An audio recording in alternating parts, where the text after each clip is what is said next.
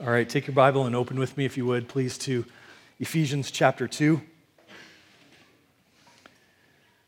Ephesians chapter 2 this morning. I have a confession to make. This is, um, this is my all time favorite passage in all of God's Word. And I've been chomping at the bit to get here. And uh, here we are this morning. I also need to confess to you that I've had a hard time this week knowing what to say and what not to say today without us being here for like three days until Tuesday or something. And um, so, by God's grace, we're going to dive into Ephesians chapter 2. And I just have one simple goal in today's message. It is this um, I want to remind you this morning how absolutely awesome God is. Amen. amen. The amen section is over here, by the way, in, in the move. Apparently, they've all sat over here together. That's great. Um, so, my goal is to remind us how awesome God is. And if we've done that this morning, then that's a win for us. And I hope um, the reality is that there's some of you here right now, maybe many of us across the room, who are uh, thinking to yourself, well, isn't that the goal of every sermon? Like, shouldn't it be every time we walk out of this room after church on Sunday that we walk out of here saying, not so much, uh, those were great songs that we sang, that was a good message that we heard, but, but we should be saying, we have an awesome God. And, and it's nice to say that was a good message. Those were great songs. That's encouraging. There's nothing wrong with that. Uh, but to be walking out of here saying to one another with worship growing in our hearts, we have an absolutely awesome God. However, when we get to Ephesians chapter 2, there's a heightened sense of the awesome-osity of God. That's right, you heard me. I just made up a new word the awesome osity of God. There's just this heightened sense. It's like off the charts awesome about who God is. And the reality is that if you're here this morning and you're saved in Jesus Christ, you are a born again Christian, then what we are about to go through in these first 10 verses of Ephesians chapter 2 is your story. It's my story. It's our story together. And the circumstances of your story may be a little bit different than mine. They probably are. But the reality is, at its baseline, this is the story of every person who has saved in Jesus Christ. And so this morning, I want to start by uh, giving you the outline of our message. I normally don't do that, but I want you to see how it comes directly out of this passage in Ephesians 2, as I hope it does every sermon. But uh, I want you to see it this morning. The outline is very simply this and you, but God, so that. And you, but God, so that. So, back in chapter 1, Paul began this letter to the church in Ephesus and in the surrounding region by teaching them this is who you are in Jesus Christ. This is the work that God has done within your life to make you who you are in Christ. This is your new identity. In the second half of chapter 1, he said, uh, This is how you live in light of who you are. This is how you know not simply who you are, but this is how you live in light of that reality. Now, as he transitions into chapter 2, he tells us this is how God has brought that work about within your life. And so he starts chapter 2 by saying, And you.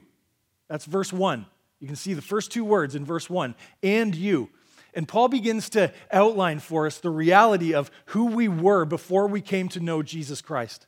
That this was your life, this is the direction you were headed, this is the destiny that you were going for. This was your life.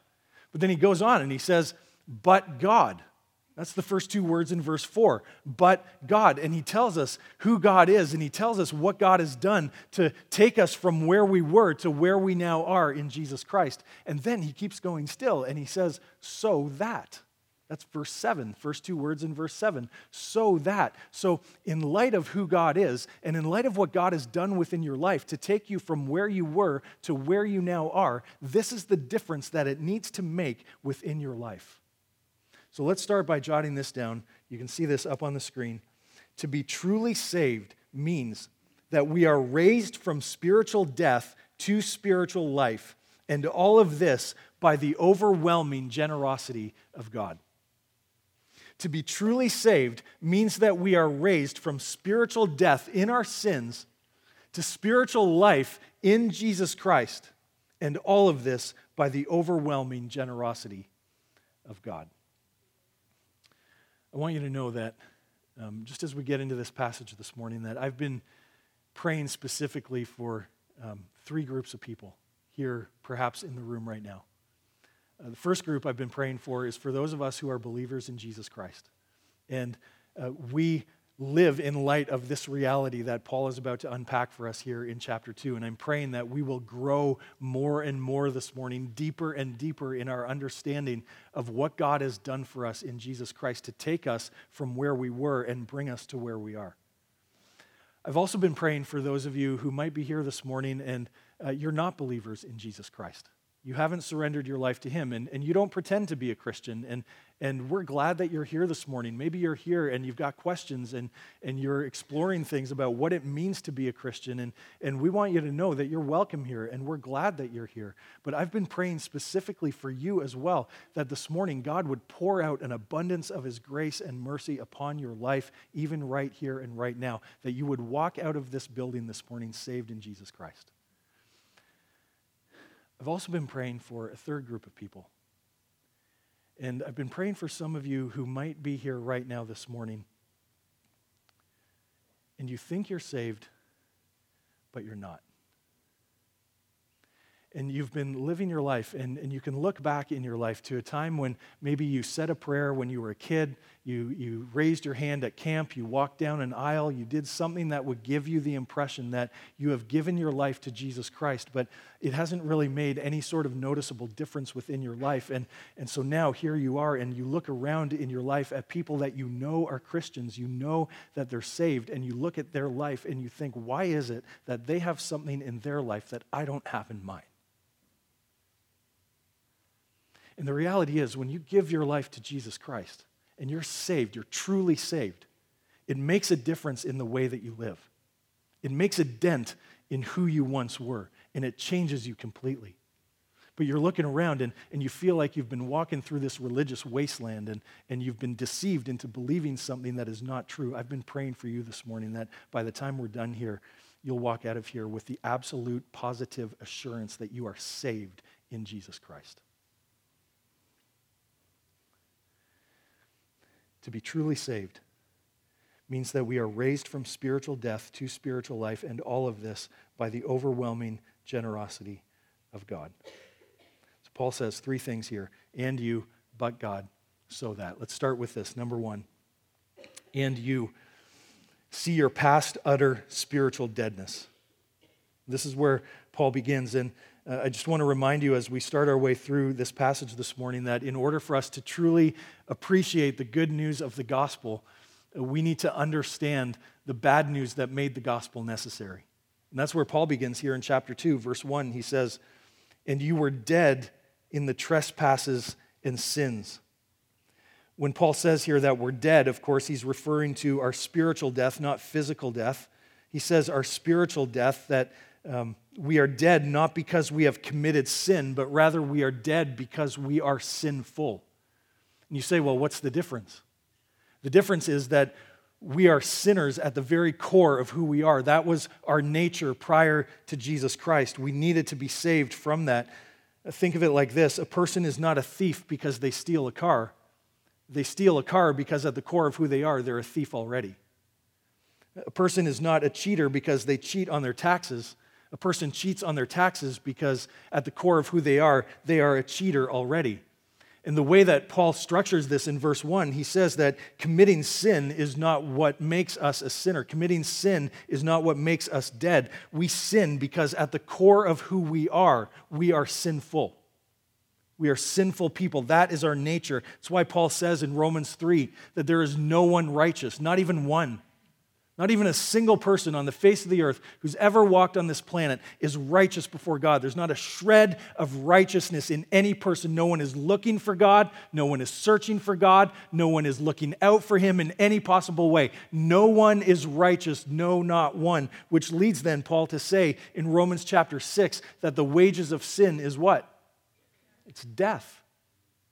The wages of sin is death. And he says here, and you were dead in the trespasses and sins.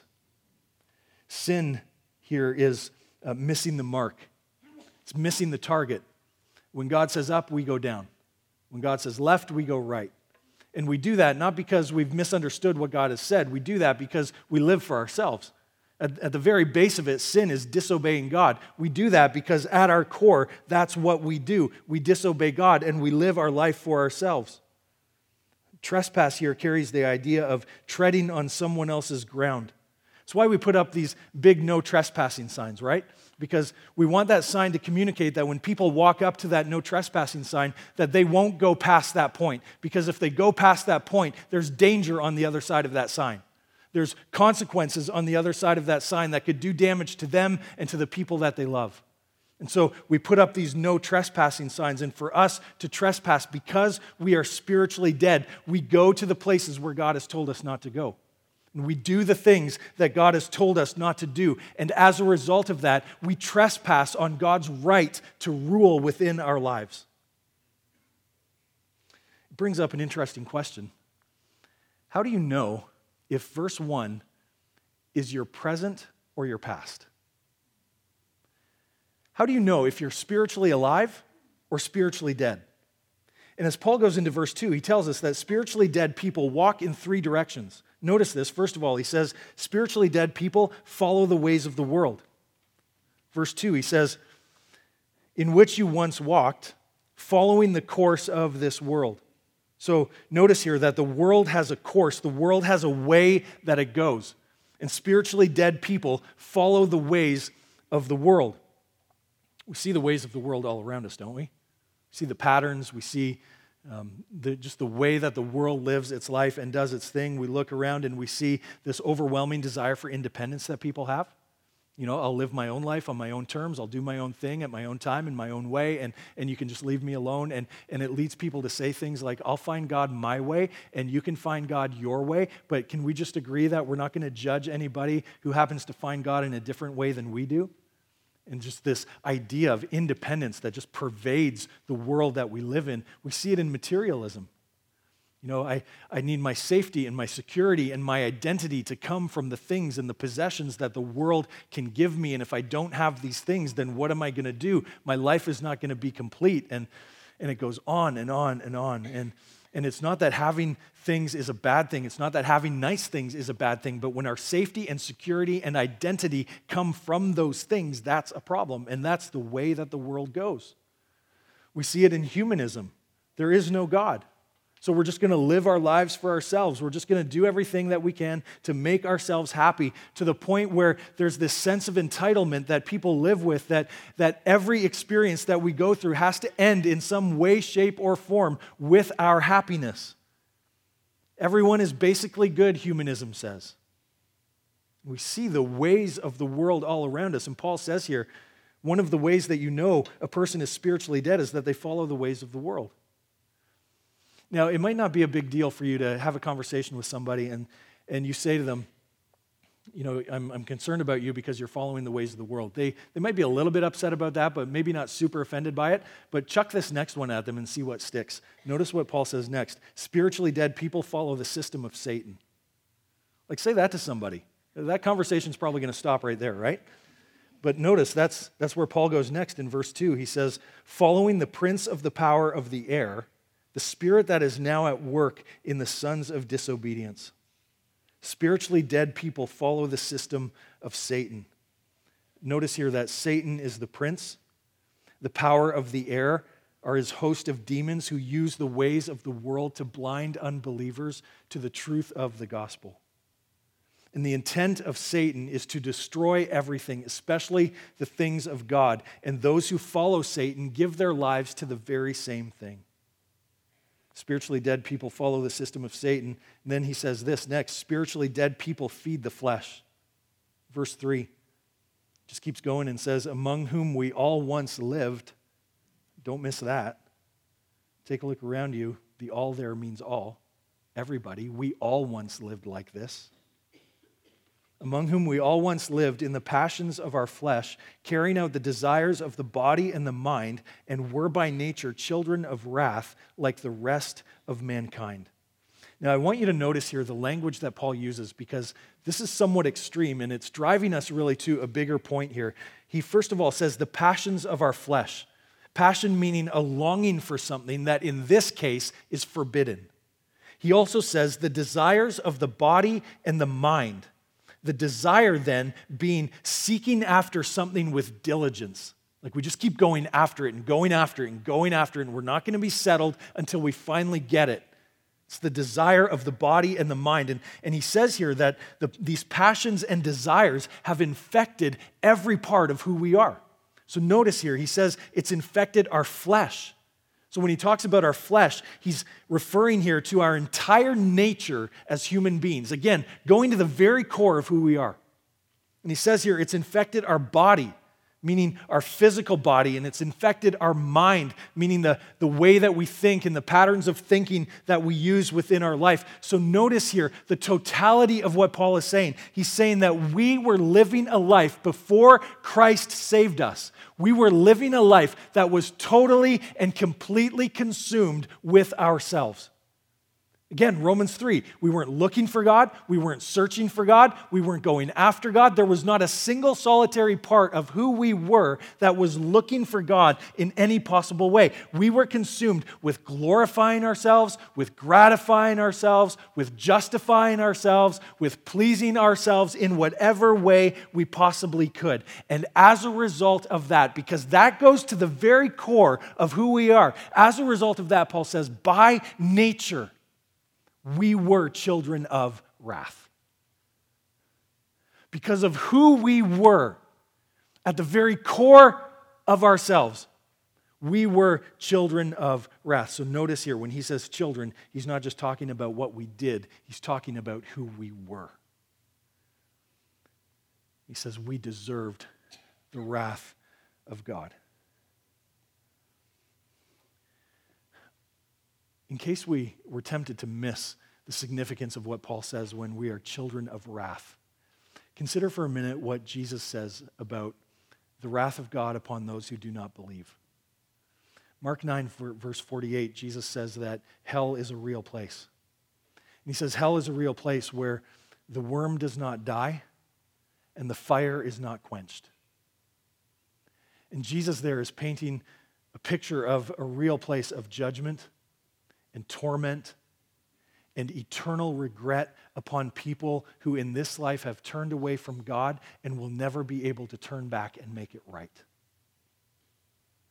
Paul says, We are by nature children of wrath.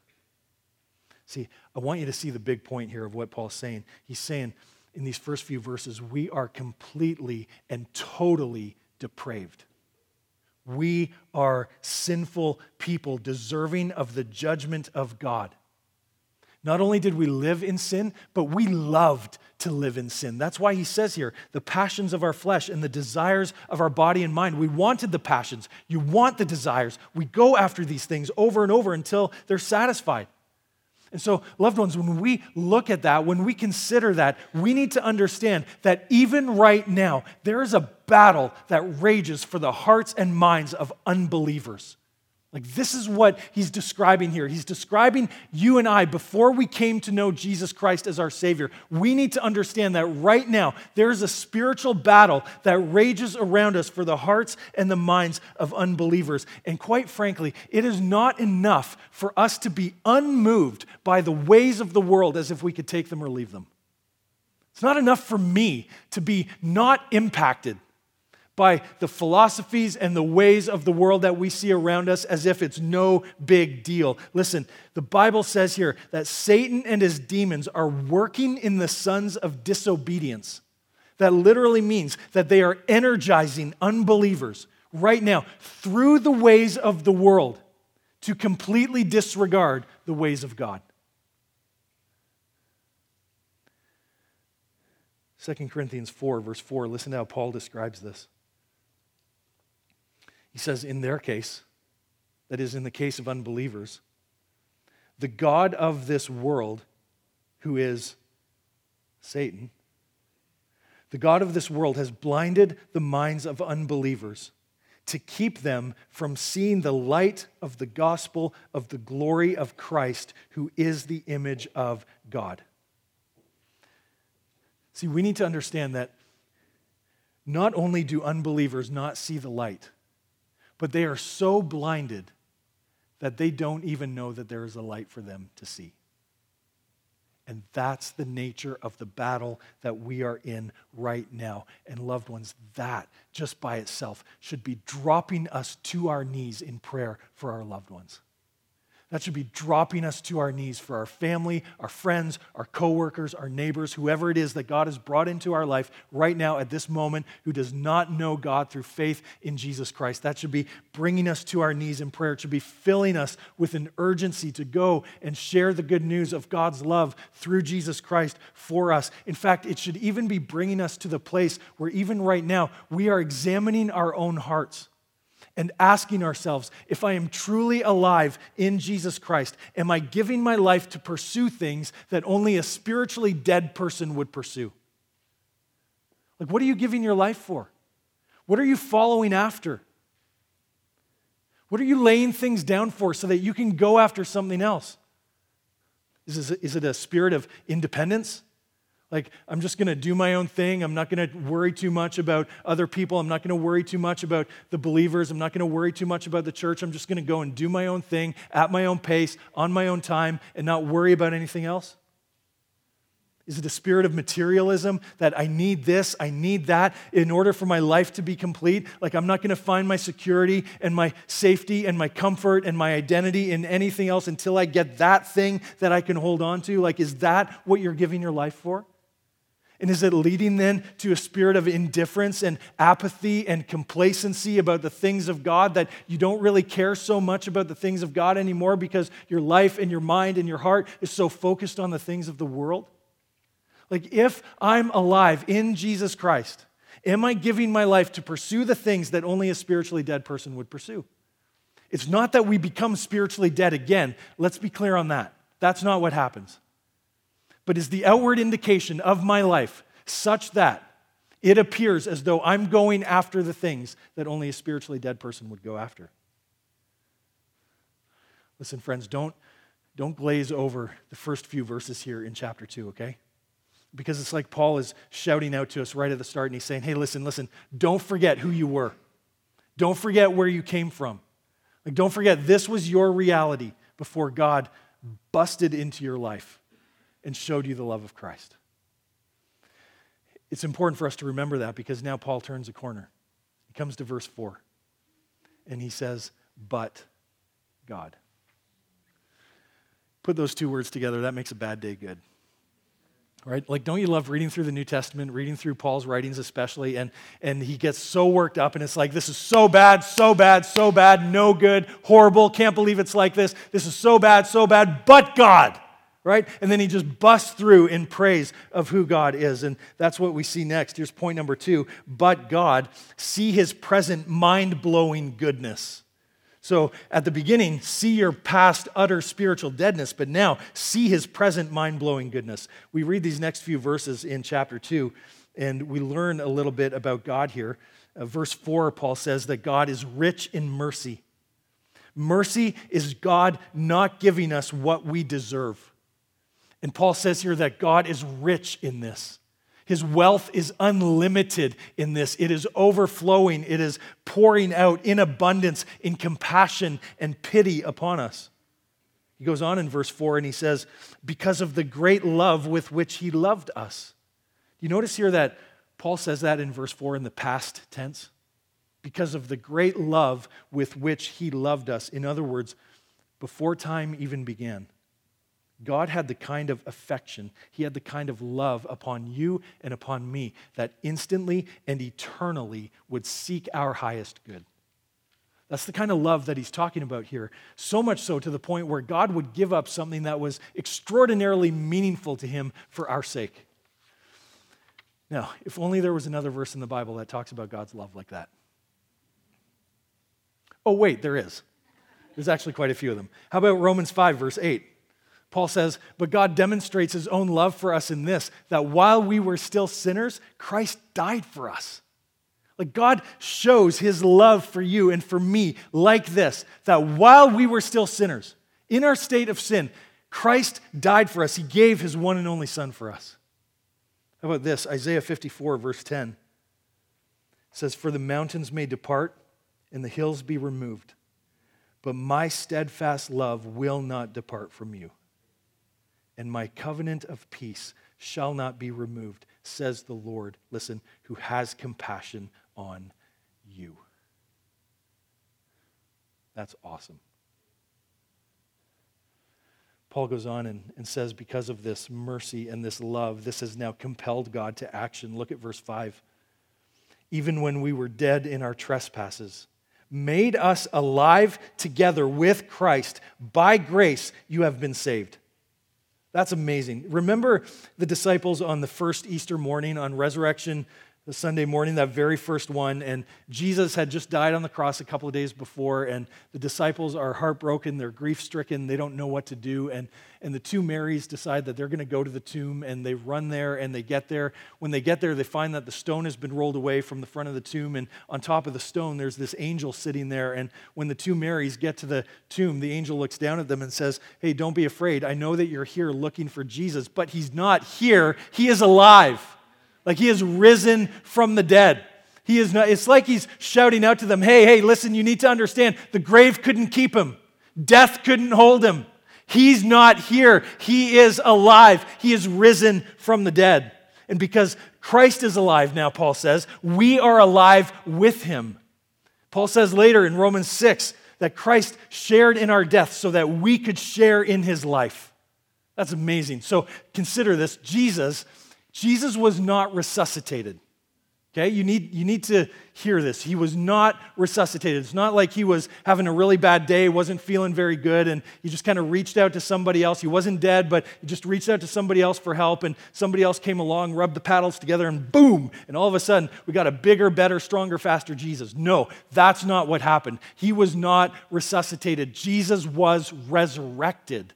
He was dead. And then, by the power of God within him, he is alive again. And so, what we need to understand is that what happened to Jesus also happens to us. We do not need to be spiritually resuscitated. Do you get that? It's not like we're a little bit alive, but we're close to dying and we need a little bit of help, so we reach out and no, like there's there's no life in us, okay? We are spiritually dead. Like no life, no breath, no little tail wagging there. There's nothing at all. Like we can't do anything at all. We need to be made alive. We need to be spiritually resurrected, and that's what Jesus does for us. Because he died and he rose again we now have new life in him. Listen, Jesus does not make bad people good. He does not make sick people well. He makes dead people live. And all of this happens by the grace of God.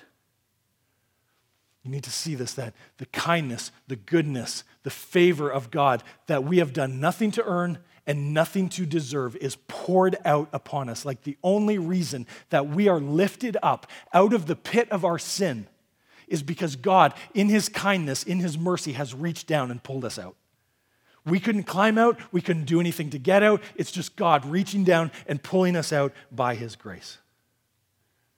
So, Paul goes on in verse 6, as if that's not enough. He says, By His grace you have been saved, verse 6, and raised us up with Him. That phrase, raised us up with Him, is where uh, we get our idea of synchronization. So you take a, a cord, you hook one end to your phone, one end to your computer. All of a sudden, what's on your computer is now on your phone. Same idea here. What happened to Christ has happened to us. What belongs to Christ now belongs to us. We have been synced, so to speak, with Him. Goes on in verse 6, and he says, and seated us with Him in the heavenly places in Christ Jesus meaning we have been given a position of power and authority over evil.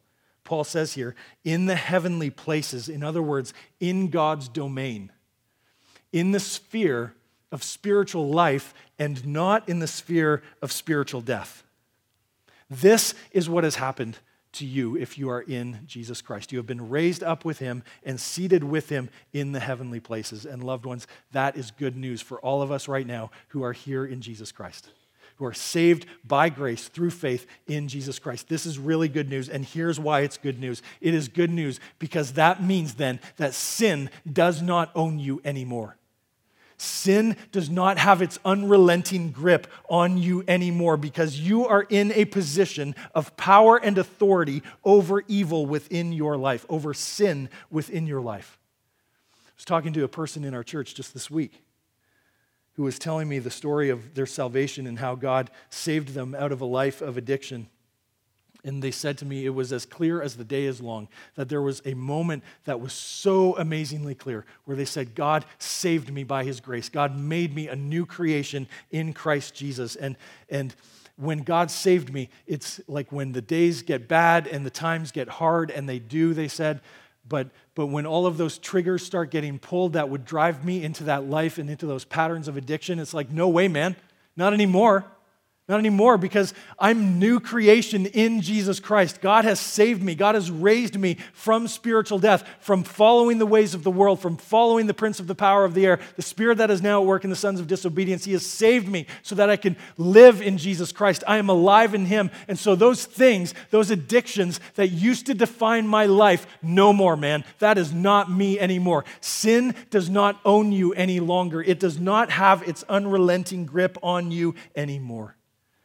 See, it's so easy, isn't it, for us to get so consumed by the problems of our life to the point where they feel overwhelming and, and to the point where sinful patterns and ways of thinking start to dominate what we do and how we live our life. And, and part of the message, part of the way that we apply what Paul is saying here is that we cannot live from the problems that we go through. We have to live from the position that is ours in Jesus Christ. And Paul says here, your position in Jesus Christ is that you are no longer spiritually dead, you are spiritually alive.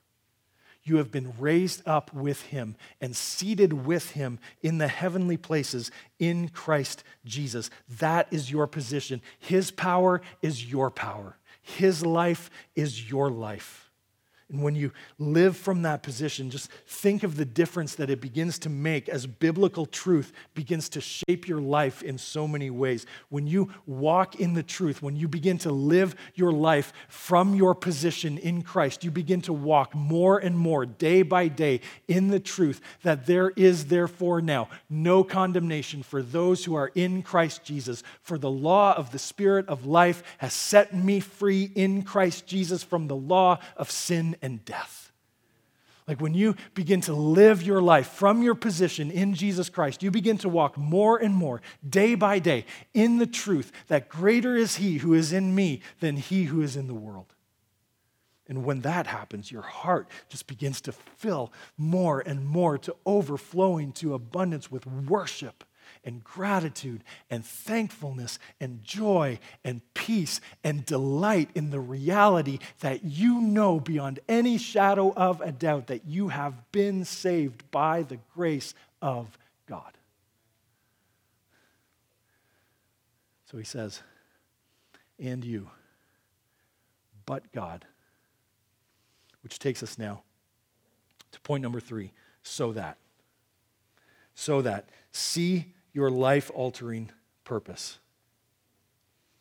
This is our purpose. Paul starts in verse 7. He says, So that in the coming ages he might show the immeasurable riches of his grace in kindness toward us in Christ Jesus.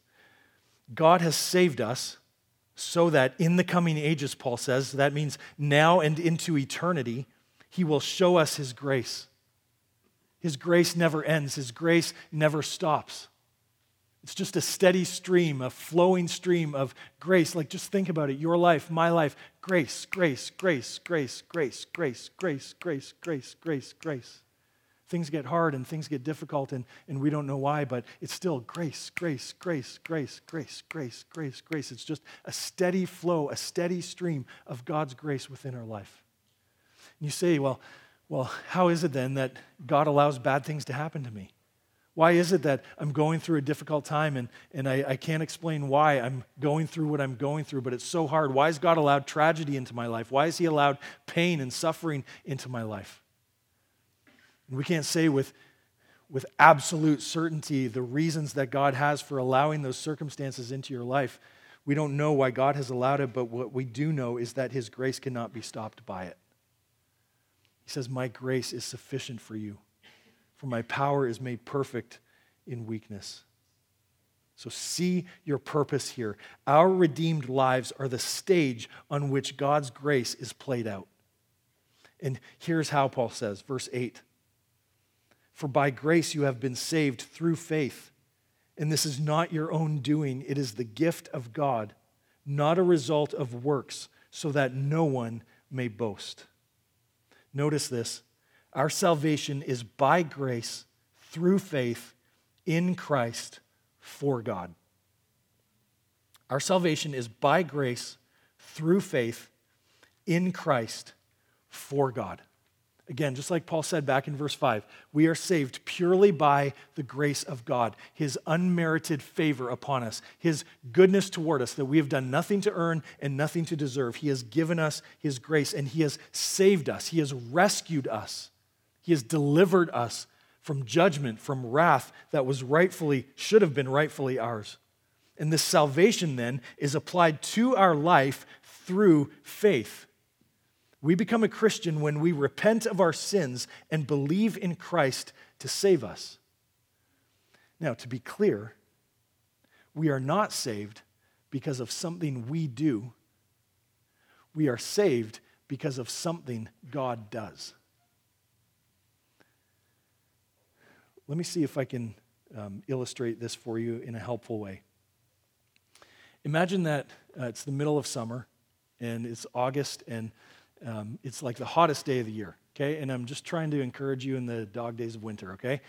It's like the hottest day of the year in August, and you decide to use the hottest day of the year to do some yard work. And so you go outside, and, and you're outside doing a couple hours of yard work, and you've got sweat that's just pouring down your face, and your throat is dry, and you would do anything for some cold water to drink at that point. In fact, you would do anything, including going over to the hose, turning it on, and drinking from the hose, which personally I find disgusting. But you would do that because you're absolutely desperate. You need some cold water. So you go over to the hose, you turn on the tap, the water comes out, you hold the hose up to your mouth, you drink the water, and your thirst is satisfied, and you're so thankful that you have the water to drink. Your thirst is satisfied not because of the hose your thirst is satisfied because of the water that comes through the hose. Your spiritual thirst is satisfied not because of faith.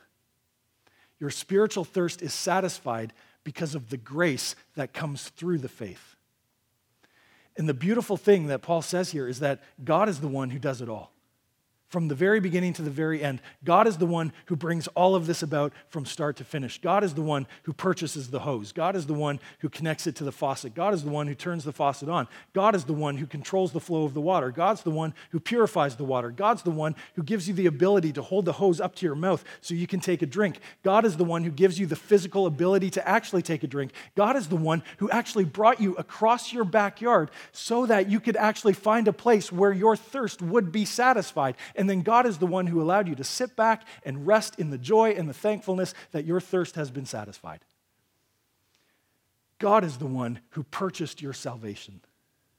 God is the one who gave his only son to die on the cross in your place and for your sins. God is the one who gave you the awareness to understand that your sin has offended his holiness. God is the one who gave you the ability to call out to him in repentance and faith and say, God, I have sinned against you and I need to be forgiven only by you. Will you please forgive me and make me alive? God is the one who gives you the ability to see that Jesus Christ died in your place and for your sins sins, and his sacrifice alone is what makes you right with God. God is the one who does all of this. God is the one who brought you to a place in your life where you could finally see that there is somewhere you could go for your, your spiritual thirst to be fully and finally satisfied. And now God is the one who, from that moment when you took the drink of living water from Jesus Christ, is now allowing you to sit back and rest in the joy and thankfulness for all that he has done for you to save you from your sins and make you alive in Christ and reconcile you to himself. God is the one who does all of it from beginning to end. And why is that so important? So that in the end, God gets all of the glory for all of our salvation, for every part of it, from beginning to end, God is the one who has done it. And listen, loved ones, when you pass from death to life, when you pass from spiritual death to spiritual life, you begin to understand with a lot more clarity that there is absolutely nothing that you can do to earn your salvation, that there are no good works that you can do That you can't do enough good works to make yourself right with God. You can't give enough money to make yourself right with God. You can't come to church enough times to make yourself right with God. You can't do anything. You can't give money to charities. You can't help people that you know and people that you don't know. You can't do enough of those things in order to make yourself right with God. Why? Because God is the one who has done all the work for you. God is the one who has provided our salvation, which explains what Paul says next in verse 10. He says, For we are his workmanship, created in Christ Jesus for good works, which God prepared beforehand that we should walk in them. That word workmanship in verse 10 is used only one other place in all of the New Testament. It's used in Romans chapter 1, uh, where Paul uses that word to describe God's creation of the world and how God brought about life where no life previously existed. What's interesting is that Paul now uses that same word here in Ephesians 2 to talk about us, to talk about you and me. And he's describing how God has brought about life where no life previously existed. Isn't that amazing? And so, the purpose now of that new life, Paul says, is that we would do good works. So, notice here, Paul has taken us completely around the block. In verse 1, he said, You were dead in your sins in which you once walked. But now in verse 10, he says that you're saved for good works, that you should walk in them. So we go from verse 1, where we're dead in our sins, we're walking in that path, and God so radically transforms our life that now in verse 10, we're walking in a totally different path. We're walking after the good works of Jesus Christ. Part of the point here is that when you're saved, there's a change that takes place within your life, and it needs to become evident in the things that you do if your faith is not deep enough to change you, then that faith was not strong enough to save you. True saving faith produces true lasting change. The Bible says here that we've been rescued from walking in our sins so that you can walk in the good works of your Savior. Now, what exactly are those good works? What does it mean to walk in those good works?